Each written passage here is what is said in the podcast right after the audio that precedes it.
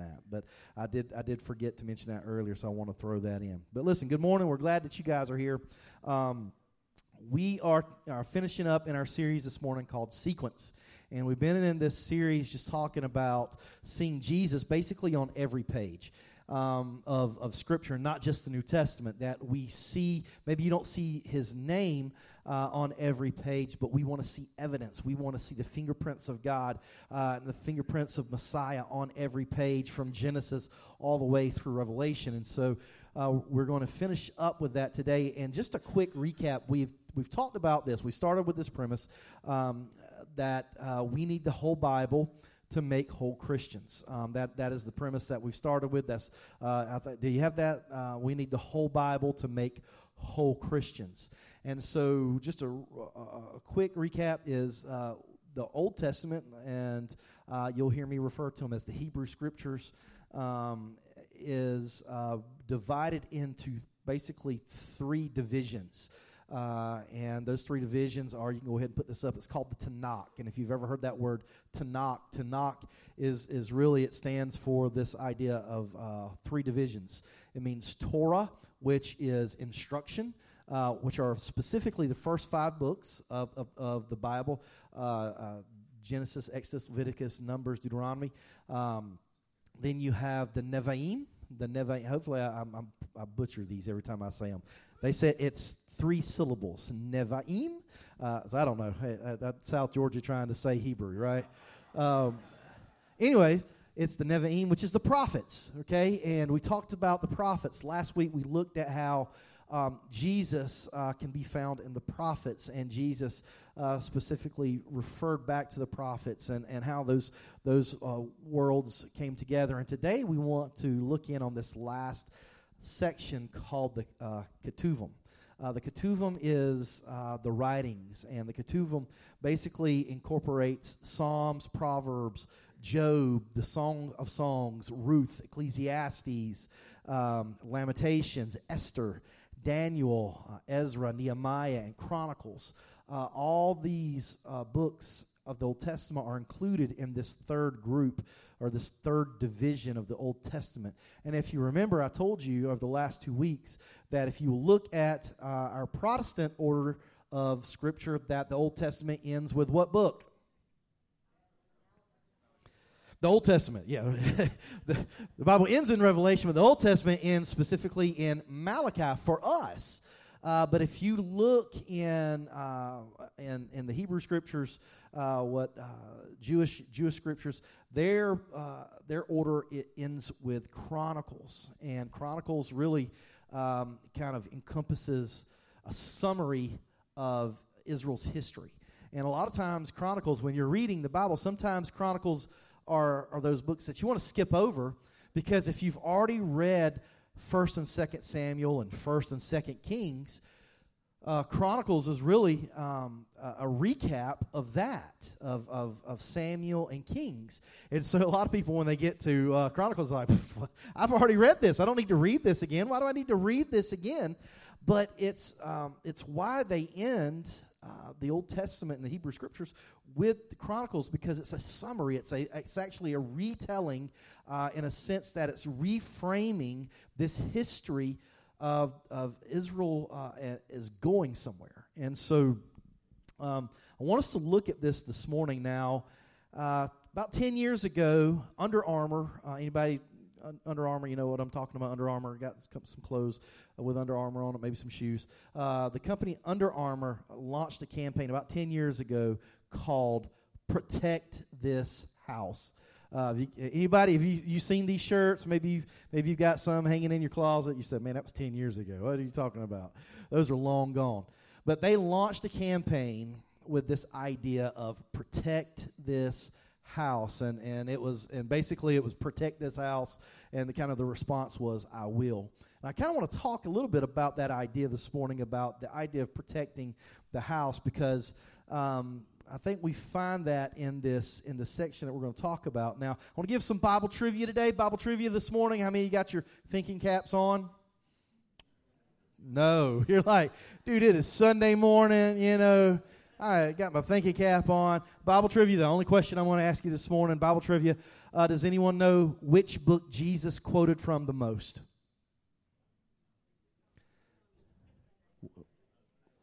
Isaiah.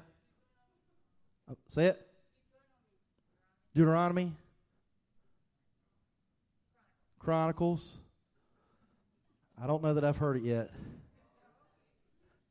It is the book of Psalms. Somebody might. Did anybody say it? Oh, I'm sorry. I'm sorry. Yeah, Carla. Good. I'm sorry. Get Carla gets the gold star this morning. My bad. I, I'm not hearing very well over here. You know. Uh, so, so yeah, it's the, the book of Psalms, the book of Psalms, and uh, that is the book that Jesus quoted from the most. Uh, Jesus did quote from Deuteronomy. Jesus uh, did uh, refer to many of these other places uh, in the Old Testament, but if you go look at the the references the places that he referenced the most, it came from the book of Psalms. And Psalms, if you go look at the book of Psalms, um, it's it's a it's about 150 chapters in it. Um, the uh, book of Psalms can actually be broke up into about five divisions. Uh, and they, they say breaking up the book of Psalms in about five books in, in and of itself and it kind of weaves its way through this idea of Messiah, this idea of law, this idea of um, God's house, and it, and it, it moves from lament to praise.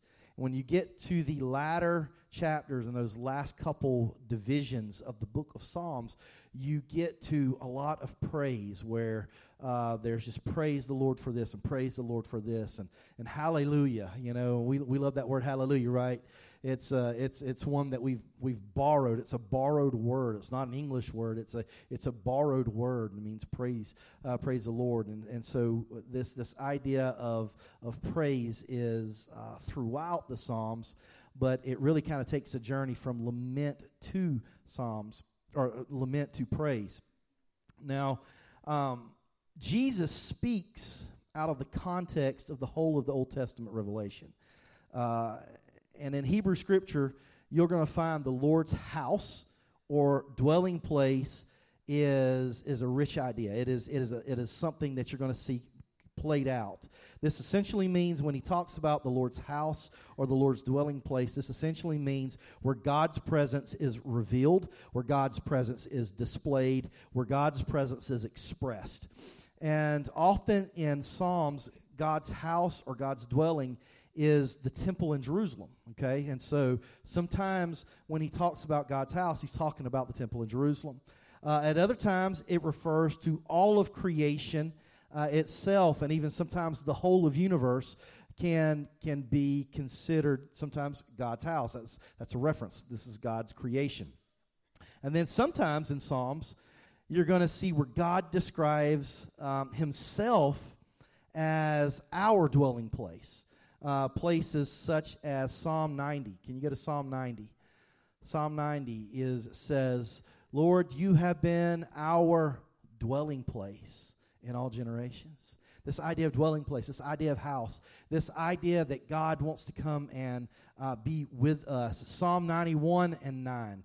Uh, can you put that one up there? Psalm 91 9. It says, Because you have made because you have made the Lord your dwelling place, the most high is who is my refuge. That God becomes our refuge. He becomes a place that we go and um, and, and and seek refuge. And we were talking about refugees earlier. This is hey, we come and seek refuge in Him. So He's our safe place. He's the place that we go to. And so this idea of house and dwelling place uh, it's flexible in, in Hebrew scripture, especially in the Psalms. Now, I want to talk to you just for a minute, for a minute about the, I, the, the word, the Hebrew word for house. Um, the Hebrew word for house is the word bayit. Uh, and I could be butchering that one, but it, it, it could be pronounced Vayet, uh, Vayet or Vayet. Uh, and so it means house, it means home, it means dwelling, it, it can mean family, it can mean shelter, it can mean temple. So when you see this word, that's the great thing about um, he, Hebrew words is there's a lot of flexibility for them to mean a lot of different things. And, and, so that's why it takes great study sometimes when you say, well, you just read what's on the surface. The Bible means what the Bible says. okay, yeah, eh, but sometimes there's there's other layers uh, beyond that than just that surface level reading, and and um, when you start start reading some of these these scriptures and these passages, and you start getting to some of these words, uh, it takes on a whole new meaning, and that's part of what I want to show you this morning with where we're going. So this Hebrew word bayit means um, house or home or dwelling or family or shelter or temple. Now, I want us to go to uh, the book of Chronicles, and uh, like I said, Chronicles was the is the last book of the Hebrew Scriptures, um, not in our order in the Protestant Bible. Uh, like I said, Protestant Bibles it ends in Malachi, but the original, the way it was originally ordered in in Hebrew Scriptures was it ended in Chronicles, um, and this idea of house pops up and I, I want to read this story to you because it's got to do with David, King David. Anybody remember King David? King David um, is basically living in his palace. He's living up the king life. He is living his best life, right? He's like, I'm, I'm, I'm loving life. I'm just, and he is, he is sitting on the back porch of his palace one night, and he's just kind of struck. And, and I want to read this story to you uh, because he gets, he gets some inspiration. And it says, verse 1 here, chapter 17. Now, when David lived in his house, there you go, that word is what? Bayit. When David lived in his Bayit, David said to Nathan the prophet, Behold, I dwell in a house of cedar, but the ark of the covenant of the Lord is under a tent. And, they, and Nathan said to David, Do all that is in your heart, for God is with you.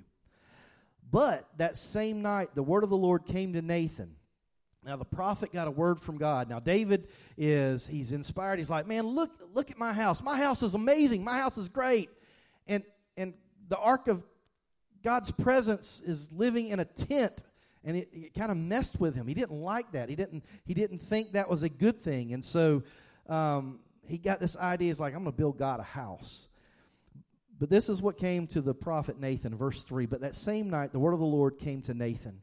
Go and tell my servant David, Thus says the Lord, it is not you who will build me a house to dwell in. For I have not lived in a house since the day that I brought Israel up to this uh, brought up Israel to this day.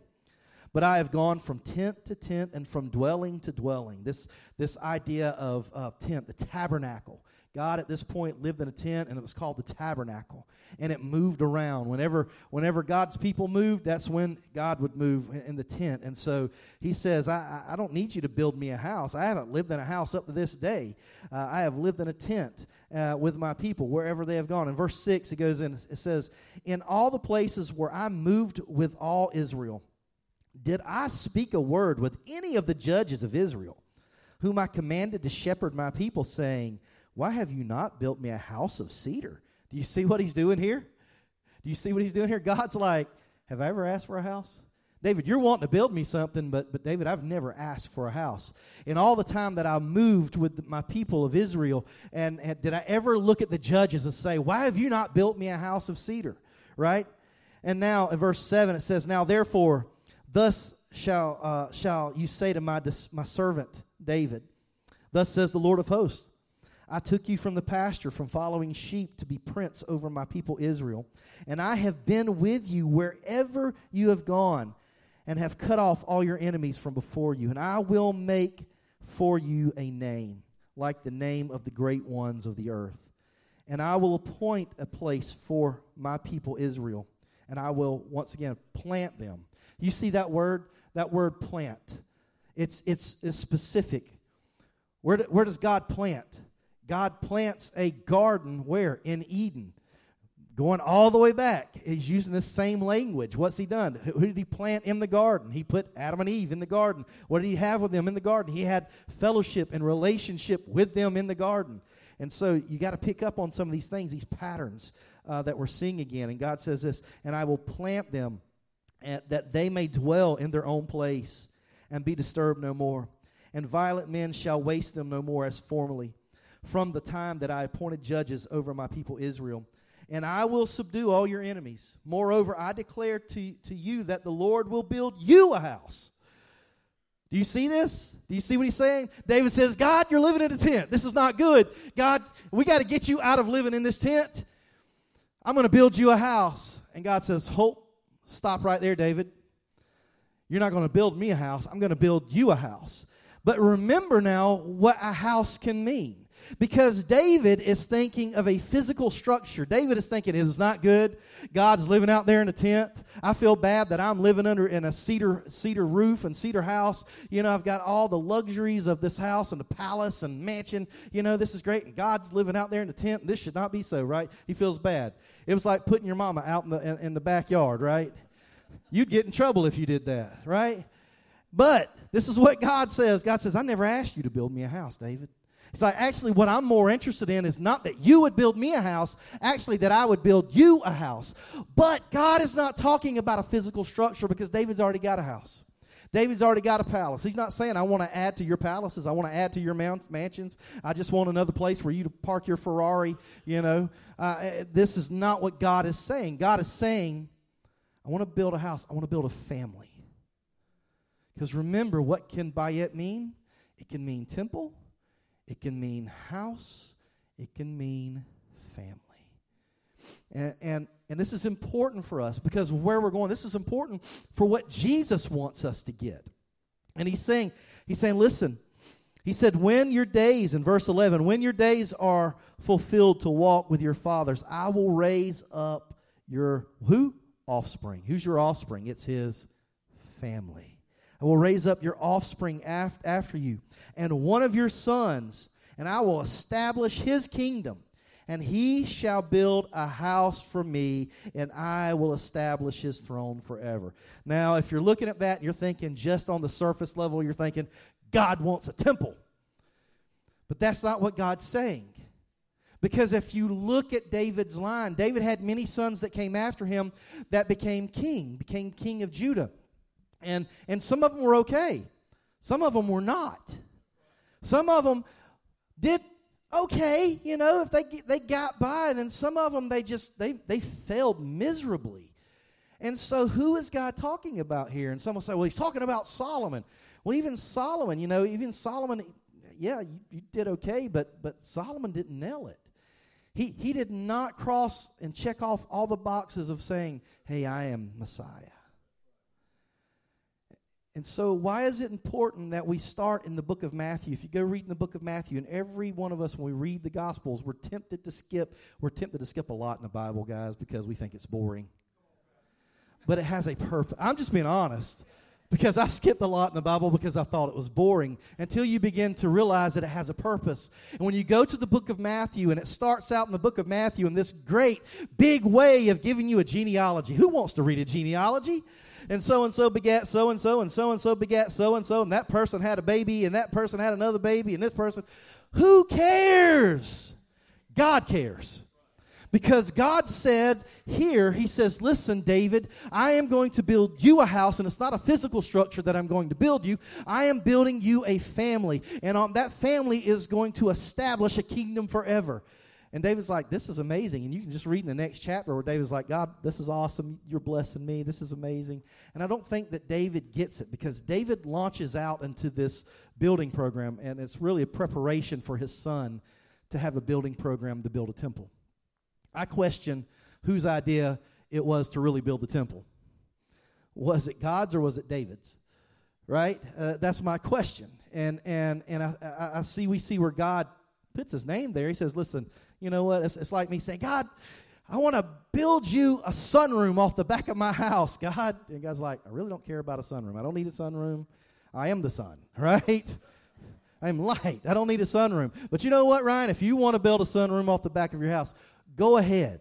You know what? As long as you will go worship me and have an attitude before me that is faithful and, and you will serve me and, and you will love me and you will love my commandments, you know what?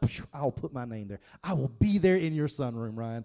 Because not it's not about the sunroom, but it's about what's happening. It's about your attitude in the sunroom. It's more about who you are than where you are. Does that make sense? And, and so we begin to see Jesus, and he's quoting from the Psalms, and he's, he's, he's quoting all these passages, and all these passages that he's quoting is, is, is pointing somewhere. And, and it's not really pointing because Jesus, it's not really pointing to a building, it's pointing to a people, it's pointing to a person, it's pointing to him. Because he's saying, listen, God's always wanted to live with his people. Not because God, you know, was homeless and he. God wanted to be with his people. God lived in a tent because that's where the tent was at. It was in the middle of his people. So God wanted to always be in the middle of his people. It wasn't that God needed a house and God needed a tent. And David, you're more worried about physical things, and God is trying to get you to see something else. See, we get focused on this world when God is wanting us to reflect the next world. We get focused on, on what's around us when God is saying, you're, you're, you're distracted by everything right here. I want you to begin to reflect what's coming next. And, and that's what the Hebrew scriptures were doing. They're pointing to what's coming next. They're pointing to who is coming next. They're pointing to this house that God is wanting to build, that God is wanting to establish. And it was more than just brick and mortar, it was more than just a building. Um, it's, it's God saying, I want a family. John 14. I want us to go to John 14. And we see Jesus speaking in John 14. And this, this passage gets read a lot uh, in funerals. I do funerals, and I use this passage. And a lot of times we read this passage in John 14, and we're thinking, Jesus is talking about heaven. Jesus actually isn't talking about heaven here, right? And heaven's great, but heaven is a byproduct of the re- relationship that we have with the one who created heaven. Does that make sense? And, and, and, so, what Jesus does here, let's look at it in verse in, uh, chapter 14, beginning in verse 1. It says, And Jesus said this He said, Let not your hearts be troubled. Believe in God, believe also in me.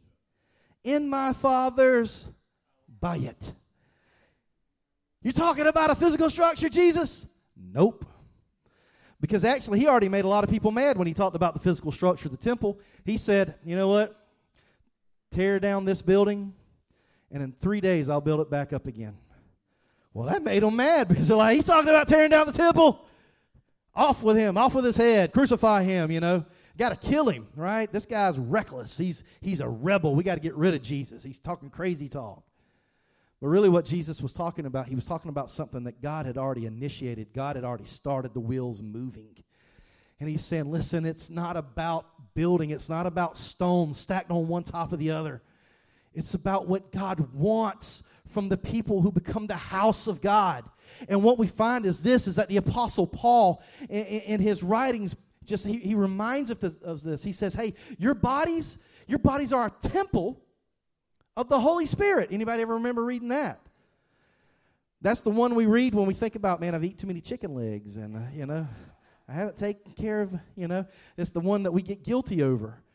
But Paul reminds us, he's saying, listen, he's like, your body is a temple of the Holy Spirit. And it's not just so that, hey, we can have guilt, it's so that we can understand God wants to come live here. God wants to not just live in a tent and in a temple, God wants to live inside of me because God wants to be with his people. God is not interested in a residence, God wants a relationship. God is not concerned with your address. God is concerned with your attitude.